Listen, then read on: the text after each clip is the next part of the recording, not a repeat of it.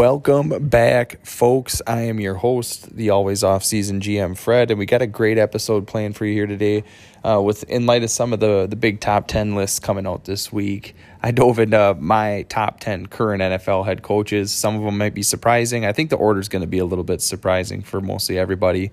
And before we hit that, we talked about some of the big contracts that came out uh, with uh, record setting numbers and then just some of the cap implications they had. I, I kind of got a little bit of a rant there discussing some of it. So, uh, without further ado, let's just jump into that part right here. So, since there was some some bigger breaking news here, um, mainly on the LA Rams front, uh, we'll we'll share that with you guys and weigh in on some of this as well too, because it's been a topic of really heated discussion. But uh, essentially, what happens is Aaron Donald gets a contract extension. Uh, it's record-setting deal for a non-quarterback. He ends up getting, uh, I believe it was sixty-five million uh, guaranteed in the first two years of his contract, uh, with an option in the third year to get an additional thirty million to get about ninety-five million guaranteed if he chooses to play that third year. So it's it's pretty wild that we were even discussing in retirement with this guy because he's at the top of his game. I mean, I don't think there's ever been a, a defensive player in, in my time in the last 25 years that's been even close to this guy's level. Uh, maybe Lawrence Taylor at the tail end of his career. I obviously missed most of it as I was a very newborn child for most of his career. But uh, this is a dude that's next level good. He's going to be a first ballot Hall of Famer, and he's he's pretty much a blank check type of guy. You just hand him the check and tell him do whatever with you want. Uh, we'll get into the cap implications here in the second part of this, but I think it's well worth it. And I think that nobody really took his his retirement seriously. But when you look at his resume, he did have some leverage against the Rams, so they they pretty much had to just hand him the blank check, which I think any franchise would be okay with. The second part of this is going to be the the Cooper Kupp extension. We we get a announcement that he signed a three year extension uh, with over the next five years. It'll be worth 110 million dollars with 75 million, I believe, guaranteed. I'm guessing that's going to be in that three year extension mark. It's going to basically tie him to the Rams and have some some funny money at the end to, to free up their cap space now and then really kind of push things down the road. And we'll we'll get into that in a second. But I, I think after having the best NFL season a wide receiver has ever had this past season. I think it was it was hard to see this not coming, especially in light of some other recent contracts, namely Davante Adams, Tyreek Hill, uh, Christian Kirk, all these other deals that we've seen come down off the table. It, it made sense for Coop to cut, Cooper Kupp to cash in on his big season, and rightfully so. He deserves it. Uh, when you have a season like he had there's no reason why you shouldn't be paid like a top receiver in the game. And I believe this puts him at like number two or three, I believe, in terms of like guaranteed money, like just ahead of like contracts like AJ Brown, but like right in that same vicinity as like Davante Adams, Tyreek Hill, and uh, DeAndre Hopkins. So the part of this that it has big implications on is a lot of people are saying the cap space is is, is essentially fake and that people can fudge numbers to make it get under the cap number as they would like. And I guess like the big thing is I believe there's a deadline, so you just have to be under that number by the deadline, or you incur the uh, a penalty. But I don't think it's fake, but I think there's a, a weird understanding in terms of that cap space can be pushed off down the road, and basically everybody knows the cap number is going to continue to go up. So they can almost like project how much it's going to go up and basically factor in how much this contract's going to be more feasible but down the line. So you look at like a guy like Aaron Donald I shared the other day. He has a he's a dead cap hit of like seventy two million dollars if they were to part ways with him this year. Which you know you're not going to part ways with him this year unless something crazy. You know we're we're living in a time where Deshaun Watson may have an over a hundred million dollar cap hit if they have to get rid of him. But uh, you know you're tied to the team at that point. So it's basically let's pay you out now. We know you're worth it. We're not getting rid of you, and let's kick the can down the road to where the very great effects on this when uh, basically you get past that dead money and it's just a real cap hit, uh, and you're you're essentially kicking the can down the road, like I said. So it's like if you keep re- refinancing your car, but your car also keeps going up in value as you're doing it. So it just makes sense to do it because you're still going to get equity out of it a few years down the road. So I think that's kind of where the cap is at right now. These teams keep saying we're going to kick the can down the road, we're going to maximize this winning window now, and even down the road, once this cap hit is crazy huge, it's not going to be as much as we think it is, just because the cap might be worth you know 200 million now, but it's going to be worth 280, 270, you know, in five, six years, even maybe less than that, with some of these TV deals coming down. So I think that that's just a way to look at it. That it's it's not fake, but there's very unique ways around it. And I think some of these teams have found loopholes and they're really capitalizing on them. And I wouldn't be surprised to see some of this addressed in the next CBA. There was an interesting article making its way around social media this week uh, in regards to the top NFL head coaches. So, honestly, what I decided to do was go and make a top 10 list of who we think is the, the top 10 NFL coaches currently in the NFL. So, that's what we're going to d- jump into this week in terms of uh, content for you. So, starting at number 10, it's going to be the Cleveland Browns head coach, uh, Kevin Stefanski. Now, Kevin Stefanski, I believe, is in his third year in Cleveland.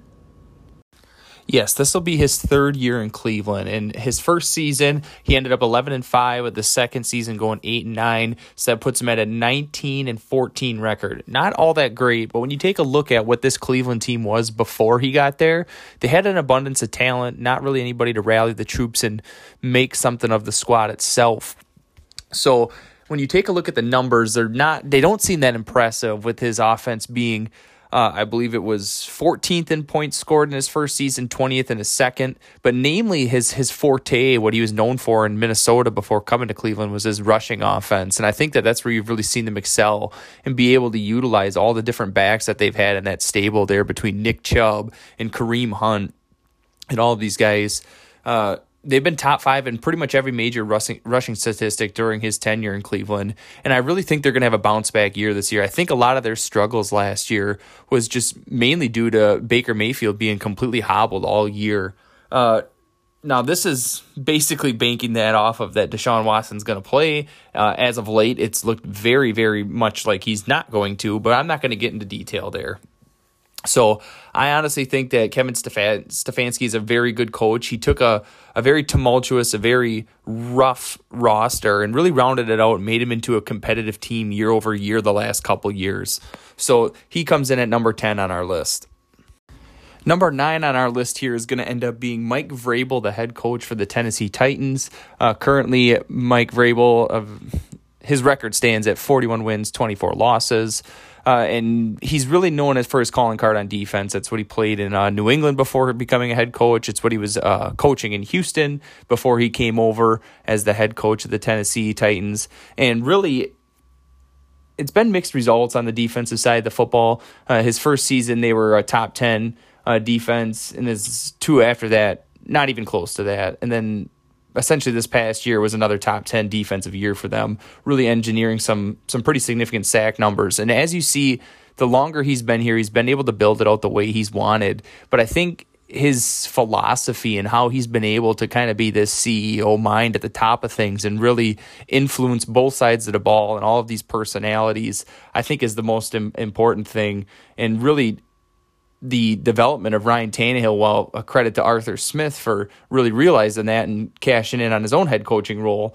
Uh, there's a guy at the helm that's in charge of that, and it's got to be Mike Vrabel. So I really like what he brings to the table. He's he's shown sustained success. He's made the playoffs, I believe, in pretty much every season that he's been there, except maybe his first one. Yeah, his first one. He was not a playoff. Uh, excuse me, a playoff qualifier. So I really think that qualifies him as one of the best head coaches in the league, and he puts at number nine on our list here.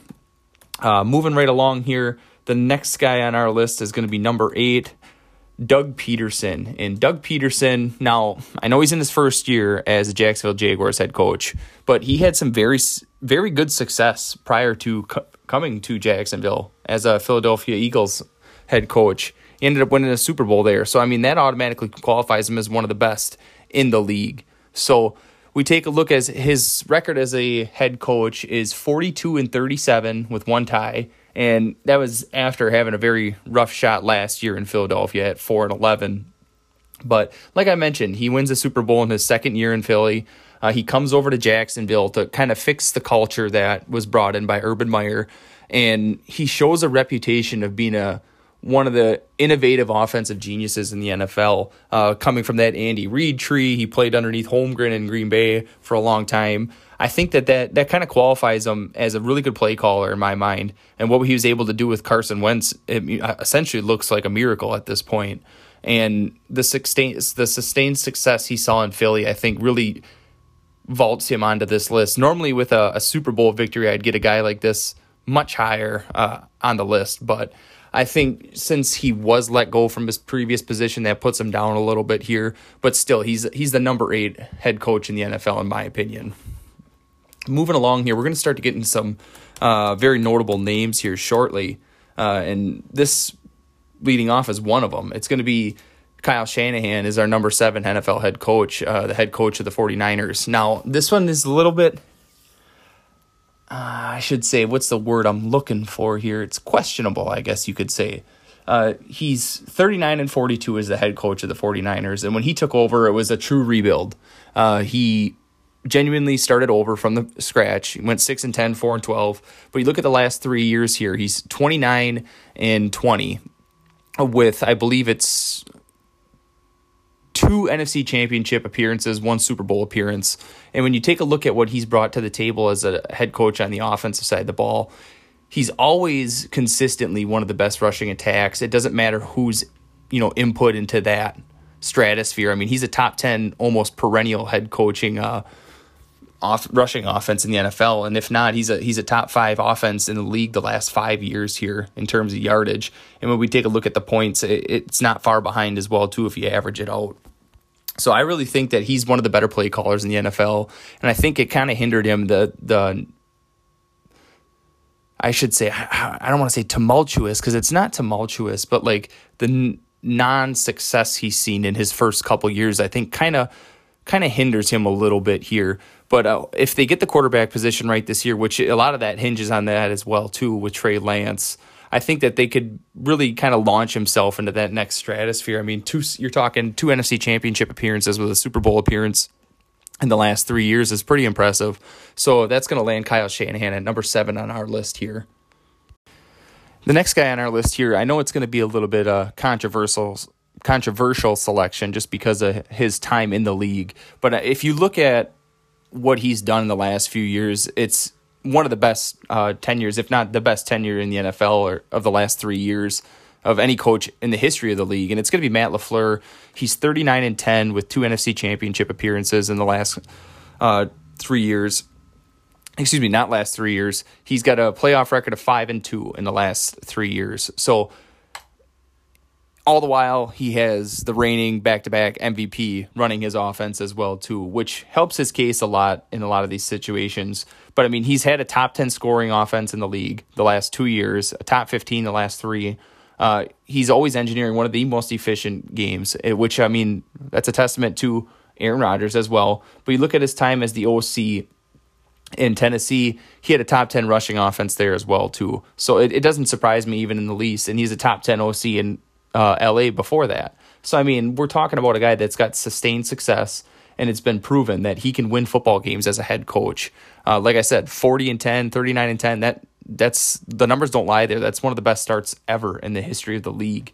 Uh, the really the only thing that this guy's missing at this point is is that vaunted uh, Super Bowl appearance that everybody's looking for here. So I I think that in order to take the next step to get, you know, kind of shot into that next stratosphere, I think that that's where we got to turn our attention for Matt LaFleur. But in the meantime, he's just outside the top five, in my opinion.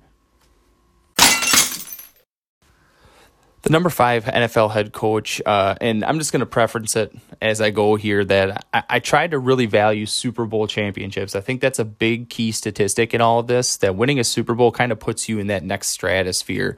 So that's where we're going to kind of see that that next tier kick in here. And the number five head coach is going to be the Baltimore Ravens head coach John Harbaugh, and he has a combined record over the last 14 years of 137 and 88. Uh, he's got nine playoff appearances in 14 years, and he's got a Super Bowl championship. It's good for a playoff record of 11 and eight. So, in my opinion, I think that that's elite. That's elite territory here. I think he's one of the best football coaches in the league, and you could really see when he had his back against the wall what he was able to do and really develop Lamar Jackson and build this offense around him I think that's a that's a true testament to him and his ability to kind of switch gears after the Joe Flacco era was essentially over. They've had a top five rushing offense in the last four years, and I know he doesn't call the plays on either side of the ball. He's more of the CEO style approach, but I think the more we get to know these teams, the more you see is just because you're a CEO coach doesn't mean you don't have your hands in some of this stuff. Uh, we know that Bill Belichick has his hands on the offensive side of the football, even though he's a defensive minded head coach. He's not calling the defensive plays. I believe his son is, or Matt Patricia has in the past, but he's always been heavily involved in game planning on both sides of the ball. So I think that that's where it, you take a look at here with Harbaugh is he might not be calling the shots, but he's the one that's kind of guiding them in the right direction. And just to be honest with you, it's it's not like you're a special teams head coach and know nothing about either side of the ball. You get there because you know a lot about football. And I think it's such a true testament to what John Harbaugh has been able to do to have the sustained success over the last 14 years in the NFL. And he's well worth the number five uh, coaching position here on our list. Next up is going to be our number four NFL head coach, and it's going to be Mike Tomlin of the Pittsburgh Steelers. Mike Tomlin of the Pittsburgh Steelers, uh, he's got a 15 year tenure in Pittsburgh. He's 154 and 85 with two ties. And he also has, oh, I got to count these up. I apologize. Four, five, six, 10 playoff appearances in 15 years. So that's really good. Uh, there's also a, a, really good stat going around that he's never had a record below 500. Uh, that that right there is impressive to me. I mean that that puts you into some pretty elite territory here to have a essentially never have a losing season your entire and head coaching tenure. And I don't understand why this guy would ever be on the hot seat.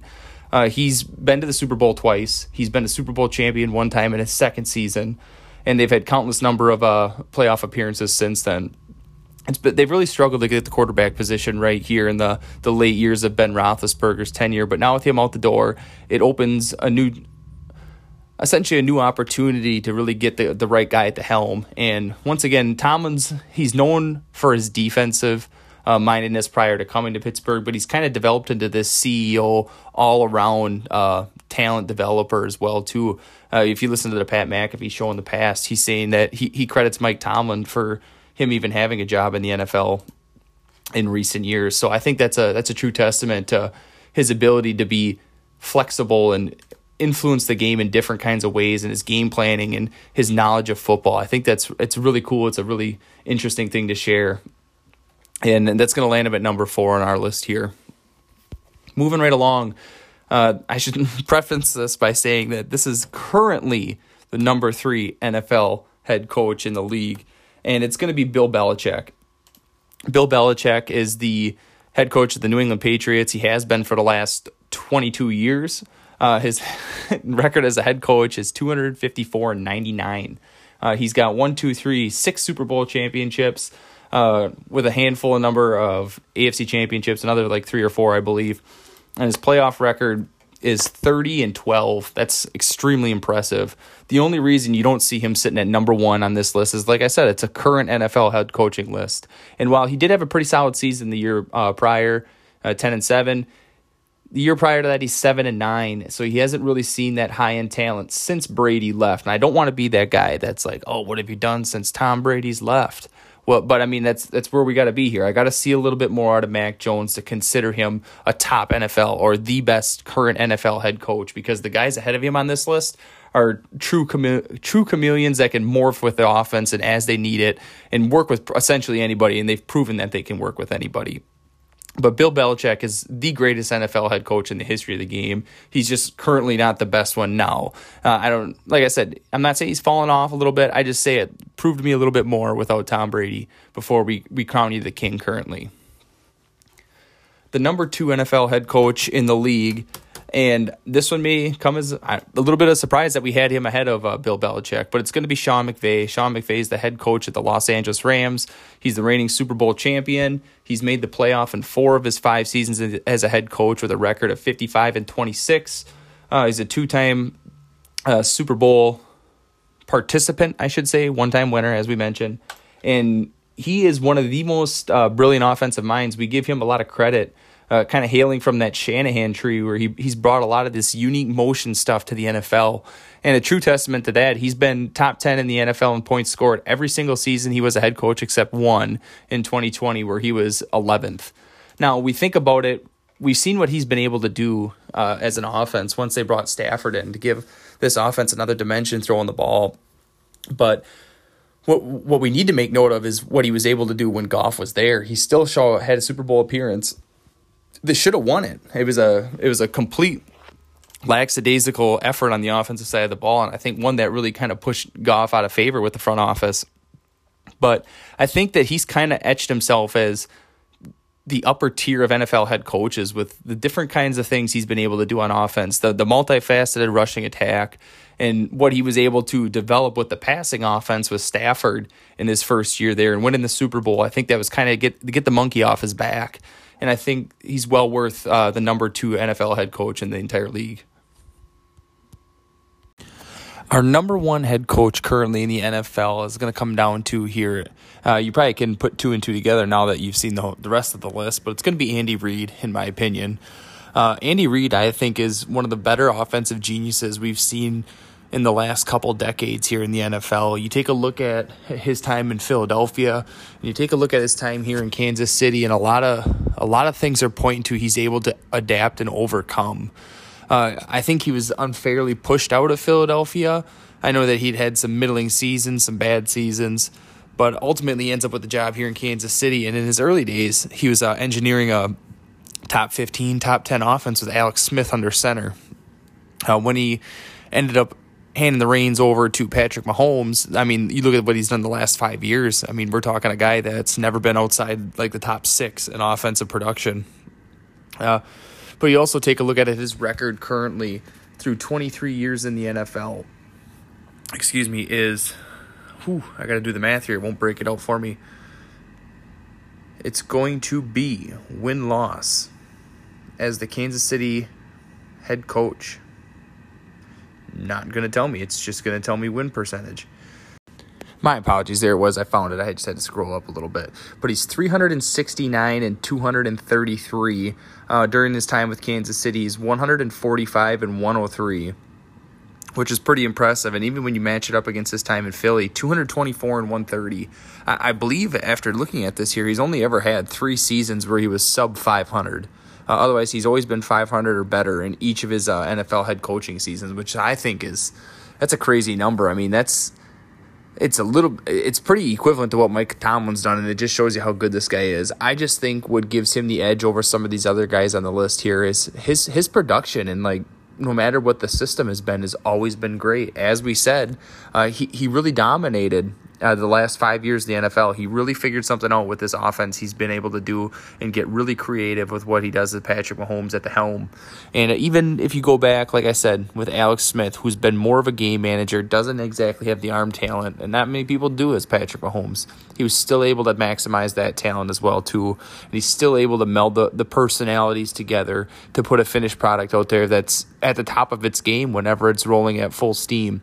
And as we can see, he's been to a few Super Bowls. He's won one with the Kansas City Chiefs. He's got that uh, monkey off his back in terms of that. But I mean, we're looking at a guy that's a perennial playoff contender. He's a Super Bowl contender every single year that Patrick Mahomes has been at the helm, if not even more with some of these other guys uh, between Alex Smith and Donovan McNabb and others.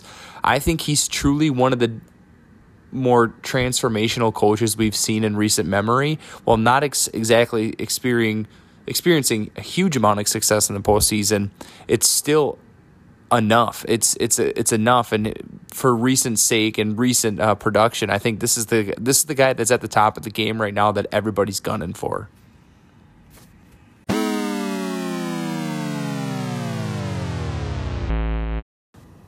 So that's going to be it, folks. Uh, hopefully, you enjoyed today's episode. Like I said, I really wanted to, to jump on the train with the top NFL coaches and discuss some of these big contracts the Rams are handing out.